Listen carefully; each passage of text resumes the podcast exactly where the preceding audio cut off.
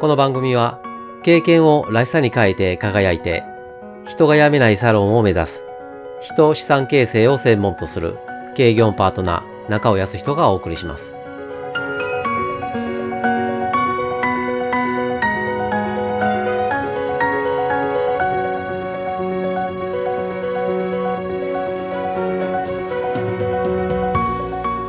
コミュニケーションの究極目的である安心感の提供のための方法をお伝えしています。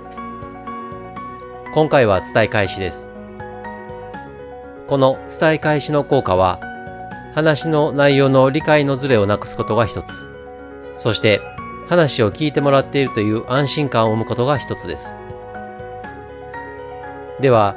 伝え返しとはどういう行動かをお伝えします。よく似た言葉でオウム返しがありますが、これとは全く違います。オウム返しは相手が言葉にしたそのままを発言することですが、伝え返しは今話されたことはこういうことですかと話をまとめ要点を整理する行為です。伝え返しをすることで理解のズレをなくすことはもちろん、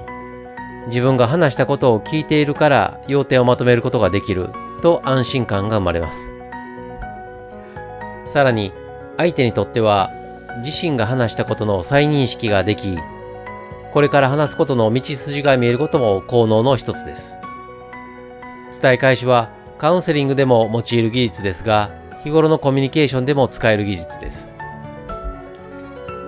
例えば、それってこういうこと？こういうふうに理解して大丈夫？というように会話の節目でワンクッション入れると展開にメリハリが出ます。このように伝え返しは誰にもできることですが、誰もがしないことでもあります。はじめのうちは意識しないとできないかもしれませんが、慣れてくるとごく自然にできるようになりますので、ぜひやっていただきたいです。